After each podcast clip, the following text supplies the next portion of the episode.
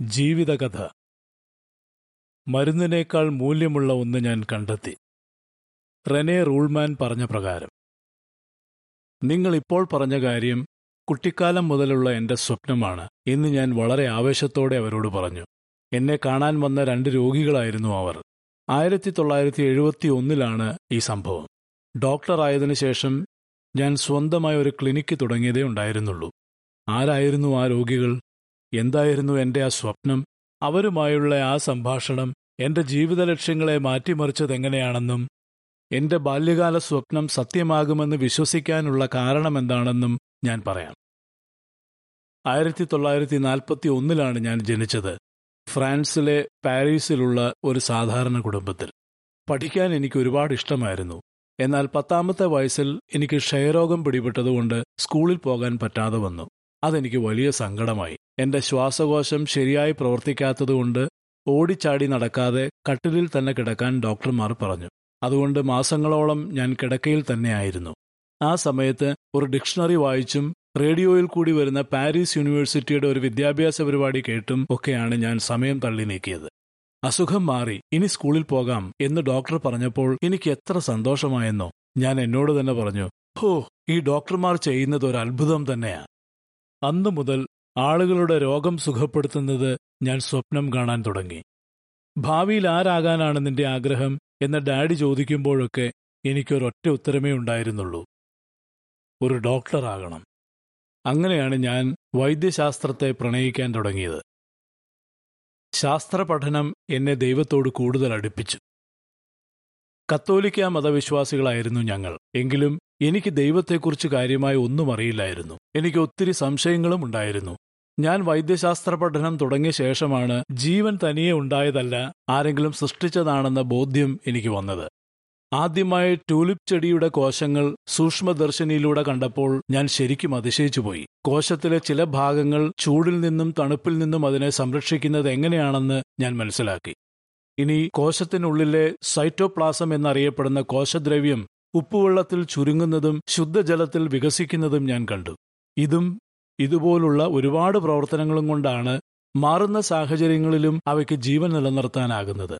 ഓരോ കോശത്തിലും നടക്കുന്ന ഇത്തരം സങ്കീർണമായ പ്രവർത്തനങ്ങൾ കണ്ടപ്പോൾ എനിക്ക് ഒരു കാര്യം മനസ്സിലായി. ജീവൻ തനിയെ ഉണ്ടായതല്ല. വൈദ്യശാസ്ത്ര പഠനത്തിന്റെ രണ്ടാം വർഷം ദൈവമുണ്ട് എന്നതിന്റെ കൂടുതൽ തെളിവുകൾ ഞാൻ മനസ്സിലാക്കി.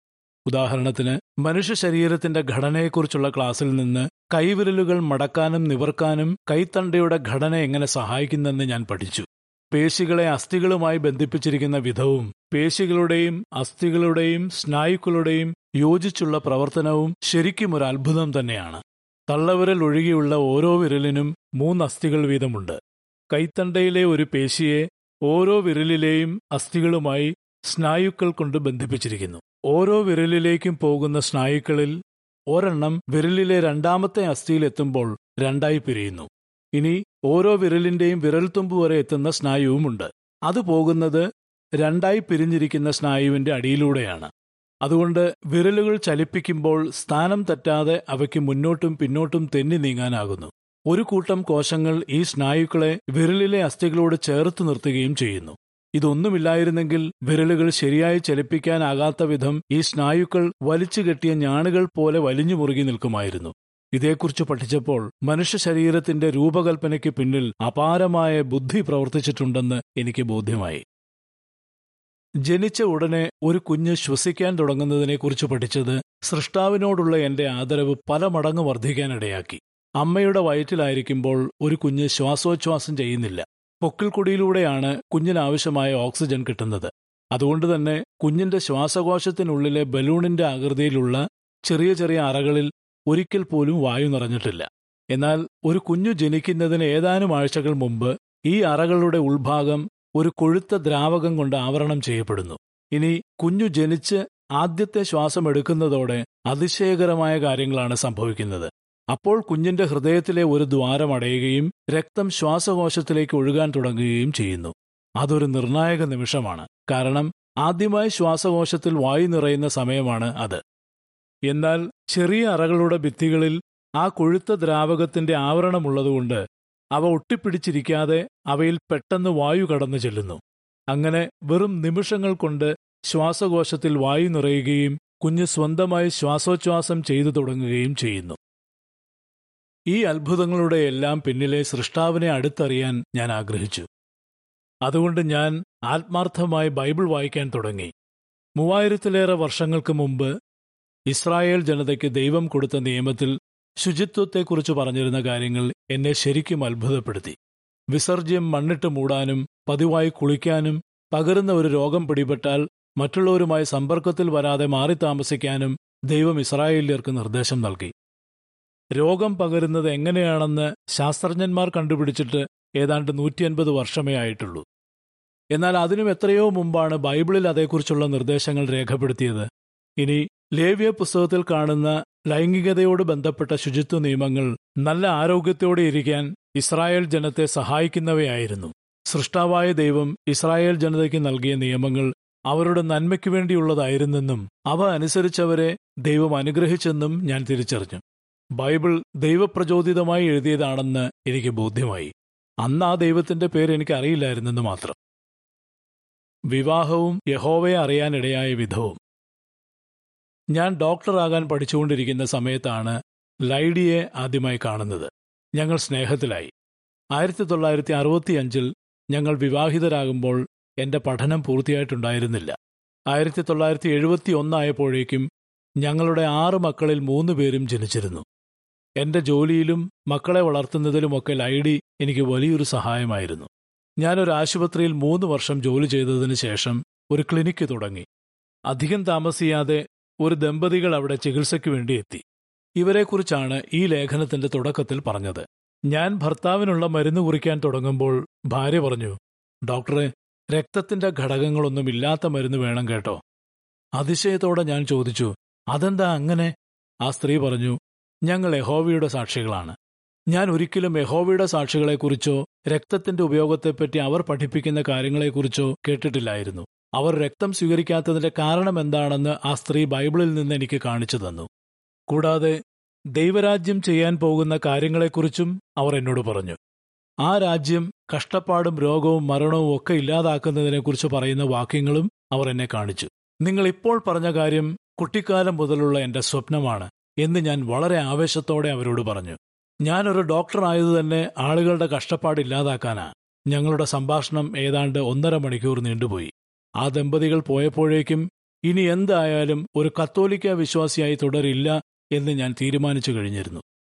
അവരുമായി സംസാരിച്ചപ്പോൾ എനിക്കൊരു കാര്യം കൂടെ മനസ്സിലായി. ഞാൻ വളരെ ആദരവോടെ കണ്ടിരുന്ന ആ സൃഷ്ടാവിനൊരു പേരുണ്ട്. യഹോവ. ആ ദമ്പതികൾ മൂന്ന് തവണ എന്റെ ക്ലിനിക്കിൽ വന്നു. ഓരോ പ്രാവശ്യവും ഒരു മണിക്കൂറിലേറെ സമയം ഞങ്ങൾ ബൈബിൾ വിഷയങ്ങൾ സംസാരിച്ചിരുന്നു. അവരെ ഞാൻ വീട്ടിലേക്ക് ക്ഷണിച്ചു. അവിടെയാകുമ്പോൾ കൂടുതൽ സമയം ഞങ്ങൾക്ക് സംസാരിക്കാമല്ലോ. ബൈബിൾ പഠിക്കാൻ ലൈഡിയും സമ്മതിച്ചെങ്കിലും കത്തോലിക്കരുടെ ചില ഉപദേശങ്ങൾ തെറ്റാണെന്ന് സമ്മതിക്കാൻ അവൾ തയ്യാറല്ലായിരുന്നു. അതുകൊണ്ട് ഒരു വൈദികനെ ഞാൻ വീട്ടിലേക്ക് ക്ഷണിച്ചു. സഭാ പഠിപ്പിക്കലുകളെക്കുറിച്ച് ബൈബിൾ മാത്രം ഉപയോഗിച്ചുകൊണ്ട് രാത്രി വൈകുവോളം ഞങ്ങൾ വാദിച്ചു. യഹോവയുടെ സാക്ഷികൾ പഠിപ്പിക്കുന്ന കാര്യങ്ങൾ സത്യമാണെന്ന് അപ്പോൾ ലൈഡിക്ക് ബോധ്യമായി. അതോടെ ദൈവമായ യഹോവയോടുള്ള ഞങ്ങളുടെ സ്നേഹം വളരാൻ തുടങ്ങി. അങ്ങനെ ആയിരത്തി തൊള്ളായിരത്തി എഴുപത്തിനാലിൽ ഞങ്ങൾ സ്നാനപ്പെട്ടു. യഹോവയെ ജീവിതത്തിൽ ഒന്നാമത് വെക്കുന്നു. മനുഷ്യനെക്കുറിച്ചുള്ള ദൈവത്തിന്റെ ഉദ്ദേശത്തെപ്പറ്റി മനസ്സിലാക്കിയതോടെ ജീവിതത്തിൽ ഞാൻ പ്രാധാന്യം കൊടുക്കുന്ന കാര്യങ്ങൾക്ക് മാറ്റം വന്നു. യഹോവയെ സേവിക്കുന്നതിനായിരുന്നു പിന്നീട് ഞങ്ങളുടെ ജീവിതത്തിൽ ഒന്നാം സ്ഥാനം. മക്കളെ ബൈബിൾ നിലവാരങ്ങളനുസരിച്ച് വളർത്തിക്കൊണ്ടുവരാൻ ഞങ്ങൾ തീരുമാനിച്ചു. ദൈവത്തെയും അയൽക്കാരെയും സ്നേഹിക്കാൻ ഞങ്ങൾ മക്കളെ പഠിപ്പിച്ചു. അതുകൊണ്ട് തന്നെ ഞങ്ങളുടെ കുടുംബത്തിൽ നല്ല ഐക്യമുണ്ടായിരുന്നു. മാതാപിതാക്കൾ എന്ന നിലയിൽ ഞങ്ങൾക്കുള്ള ഐക്യം കുട്ടികൾക്ക് നന്നായി അറിയാമായിരുന്നു. അതേക്കുറിച്ച് പറഞ്ഞ് ഞങ്ങൾ ഇടയ്ക്കൊക്കെ ചിരിക്കാറുണ്ട്. ഉവ്വ എന്ന് പറഞ്ഞാൽ ഉവ്വ എന്നും ഇല്ല എന്ന് പറഞ്ഞാൽ ഇല്ല എന്നുമായിരിക്കണം എന്ന യേശുവിന്റെ വാക്കുകൾക്ക് ചേർച്ചയിലാണ് വീട്ടിൽ കാര്യങ്ങൾ നടക്കുന്നതെന്ന് അവർക്ക് നല്ല ബോധ്യമുണ്ടായിരുന്നു. മത്തായി അഞ്ചിന്റെ മുപ്പത്തിയേഴ്. അതിനൊരു ഉദാഹരണം പറയാം. ഞങ്ങളുടെ പെൺമക്കളിൽ ഒരാൾക്ക് പതിനേഴ് വയസ്സുള്ള സമയം. ചെറുപ്പക്കാരായ കൂട്ടുകാരുടെ കൂടെ ഒന്ന് കറങ്ങാൻ പോകണമെന്ന് അവൾ പറഞ്ഞു. പക്ഷേ ലൈഡി സമ്മതിച്ചില്ല. അപ്പോൾ കൂട്ടുകാരിൽ ഒരാൾ പറഞ്ഞു അമ്മ സമ്മതിക്കുന്നില്ലെങ്കിൽ നീ അപ്പനോട് ചോദിക്കേ. പക്ഷെ അവൾ പറഞ്ഞു അതുകൊണ്ട് ഒരു കാര്യവുമില്ല. അവർ എപ്പോഴും ഒറ്റക്കെട്ട. ബൈബിൾ തത്വങ്ങൾ അനുസരിക്കുന്ന കാര്യത്തിൽ ഞങ്ങളുടെ തീരുമാനം എപ്പോഴും ഒന്നായിരിക്കുമെന്ന് ഞങ്ങളുടെ ആറ് മക്കൾക്കും അറിയാമായിരുന്നു. ഇന്ന് യഹോവയെ വിശ്വസ്തമായി ആരാധിക്കുന്ന ഒരുപാട് പേരുള്ള ഒരു വലിയ കുടുംബമുള്ളതിൽ ഞങ്ങൾ യഹോവയോട് നന്ദിയുള്ളവരാണ്. സത്യമറിഞ്ഞതോടെ ഞാൻ ജീവിതത്തിൽ പ്രാധാന്യം കൊടുത്തിരുന്ന കാര്യങ്ങൾക്ക് മാറ്റം വന്നെങ്കിലും ഡോക്ടർ എന്ന നിലയിലുള്ള എന്റെ കഴിവുകൾ ദൈവജനത്തിനു വേണ്ടി ഉപയോഗിക്കാൻ ഞാൻ ആഗ്രഹിച്ചു. അതുകൊണ്ട് പാരീസിലെ ബഥേലിൽ ഞാൻ ഡോക്ടറായി സേവിക്കാൻ തുടങ്ങി. പിന്നീട് ലൂറിലെ പുതിയ ബഥേൽ ഭവനത്തിലും ഞാൻ എന്റെ സേവനം തുടർന്നു. ഞാൻ ഇപ്പോൾ ബഥേലിൽ കമ്മ്യൂട്ടറായി അഥവാ വന്നുപോയി സേവിക്കാൻ തുടങ്ങിയിട്ട് ഏതാണ്ട് അൻപത് വർഷമായി. ഈ നാളുകൾ കൊണ്ട് ബഥേൽ കുടുംബത്തിലെ ഒരുപാട് പേരെ എനിക്ക് സുഹൃത്തുക്കളായി കിട്ടി. അവരിൽ ചിലർക്കിപ്പോൾ തൊണ്ണൂറിന് മേൽ പ്രായമുണ്ട്. ഒരിക്കൽ ഒരു പുതിയ ബഥേലംഗത്തെ പരിചയപ്പെട്ടപ്പോൾ എനിക്ക് വളരെ സന്തോഷമായി. കാരണം ഏതാണ്ട് ഇരുപത് വർഷം മുമ്പ് അവൻ ജനിക്കുന്ന സമയത്ത് അവന്റെ അമ്മയെ നോക്കിയിരുന്ന ഡോക്ടർ ഞാനായിരുന്നു. യഹോവ തന്റെ ജനത്തെക്കുറിച്ച് എത്രമാത്രം ചിന്തയുള്ളവനാണെന്ന് ഞാൻ കണ്ടു. ഇക്കാലങ്ങളിലെല്ലാം യഹോവ തന്റെ സംഘടനയിലൂടെ ദൈവജനത്തെ വഴി നയിക്കുകയും സംരക്ഷിക്കുകയും ചെയ്യുന്നത് കണ്ടപ്പോൾ യഹോവയോടുള്ള എന്റെ സ്നേഹം ഒന്നുകൂടെ വർദ്ധിച്ചു. ആയിരത്തി തൊള്ളായിരത്തി എൺപതുകളുടെ തുടക്കത്തിൽ ഐക്യനാടുകളിൽ ഭരണസംഘം ഒരു പുതിയ പരിപാടി തുടങ്ങി. സാക്ഷികൾ രക്തം സ്വീകരിക്കാത്തതിന്റെ കാരണം മനസ്സിലാക്കാൻ ഡോക്ടർമാരെയും വൈദ്യശാസ്ത്ര രംഗത്തുള്ള മറ്റുള്ളവരെയും സഹായിക്കുക എന്നതായിരുന്നു അതിന്റെ ലക്ഷ്യം. ആയിരത്തി തൊള്ളായിരത്തി എൺപത്തിയെട്ടിൽ ഭരണസംഘം ബഥേലിൽ ആശുപത്രി വിവരദാന സേവനം എന്നൊരു പുതിയ ഡിപ്പാർട്ട്മെന്റ് തുടങ്ങി. അനുയോജ്യമായ ചികിത്സ കണ്ടെത്താൻ സാക്ഷികളായ രോഗികളെ സഹായിക്കുന്നതിന് ഐക്യനാടുകളിൽ ആരംഭിച്ച ആശുപത്രി ഏകോപന സമിതിയുടെ അഥവാ എച്ച് എൽ സിയുടെ മേൽനോട്ടം ഈ ഡിപ്പാർട്ട്മെന്റിനായിരുന്നു. പിന്നീട് എച്ച് എൽ സിയുടെ പ്രവർത്തനം ലോകമെങ്ങുമായി വിപുലപ്പെടുത്തിയപ്പോൾ ഫ്രാൻസിലും ഈ ക്രമീകരണം നിലവിൽ വന്നു. രോഗികളായ സഹോദരങ്ങളെ സഹായിക്കുന്നതിനു വേണ്ടി യഹോവയുടെ സംഘടന സ്നേഹത്തോടെ ചെയ്തിരിക്കുന്ന ഈ ക്രമീകരണം കണ്ട് എനിക്ക് ശരിക്കും മതിപ്പ് തോന്നിയിട്ടുണ്ട്. എന്റെ സ്വപ്നം യാഥാർത്ഥ്യമാകുന്നു. വൈദ്യശാസ്ത്രത്തോടായിരുന്നു എന്റെ ആദ്യത്തെ പ്രണയം. എന്നാൽ സത്യം പഠിച്ചപ്പോൾ ആളുകളെ ആത്മീയമായി സുഖപ്പെടുത്തുന്നതാണ് അതായത് ജീവന്റെ ഉറവായ യഹോവയുമായി നല്ലൊരു ബന്ധത്തിലേക്ക് വരാൻ അവരെ സഹായിക്കുന്നതാണ് കൂടുതൽ പ്രധാനമെന്ന് ഞാൻ തിരിച്ചറിഞ്ഞു. ജോലിയിൽ നിന്ന് വിരമിച്ച ശേഷം ഞാനും ലൈഡിയും ദൈവരാജ്യത്തെക്കുറിച്ചുള്ള സന്തോഷവാർത്ത പ്രസംഗിക്കാൻ ഓരോ മാസവും കൂടുതൽ സമയം ചെലവഴിച്ചുകൊണ്ട് സാധാരണ മുൻനിര സേവകരായി പ്രവർത്തിക്കുകയാണ്. ആളുകളുടെ ജീവൻ രക്ഷിക്കുന്ന ഈ പ്രവർത്തനം ഞങ്ങൾ ഇപ്പോഴും കഴിവിന്റെ പരമാവധി ചെയ്യുന്നു. രോഗികളെ സുഖപ്പെടുത്താൻ എന്നെക്കൊണ്ട് കഴിയുന്നതെല്ലാം ഞാൻ ഇന്നും ചെയ്യുന്നുണ്ട്. എന്നാൽ ഒരു ഡോക്ടർ എത്ര മിടുക്കനായാലും എല്ലാ രോഗങ്ങളും ഇല്ലാതാക്കാനോ മരണത്തെ തടയാനോ അദ്ദേഹത്തിന് കഴിയില്ലെന്ന് എനിക്കറിയാം. അതുകൊണ്ട് വേദനയോ രോഗമോ മരണമോ ഒന്നുമില്ലാത്ത കാലത്തിനായി ഞാൻ കാത്തിരിക്കുകയാണ്. ഉടൻ തന്നെ വരാനിരിക്കുന്ന ആ പുതിയ ലോകത്തിൽ ദൈവം അത്ഭുതകരമായി സൃഷ്ടിച്ചിരിക്കുന്ന മനുഷ്യ ശരീരത്തെക്കുറിച്ചും ദൈവത്തിന്റെ മറ്റ് സൃഷ്ടികളെക്കുറിച്ചും എനിക്ക് എന്നെന്നും പഠിക്കാനാകും. കുട്ടിക്കാലത്തെ എന്റെ സ്വപ്നം കുറെയൊക്കെ യാഥാർത്ഥ്യമായി എന്നുള്ളത് ശരിയാണ്. എങ്കിലും എനിക്കറിയാം ഏറ്റവും നല്ലത് വരാനിരിക്കുന്നതേയുള്ളൂ. ലേഖനം ഇവിടെ തീരുന്നു.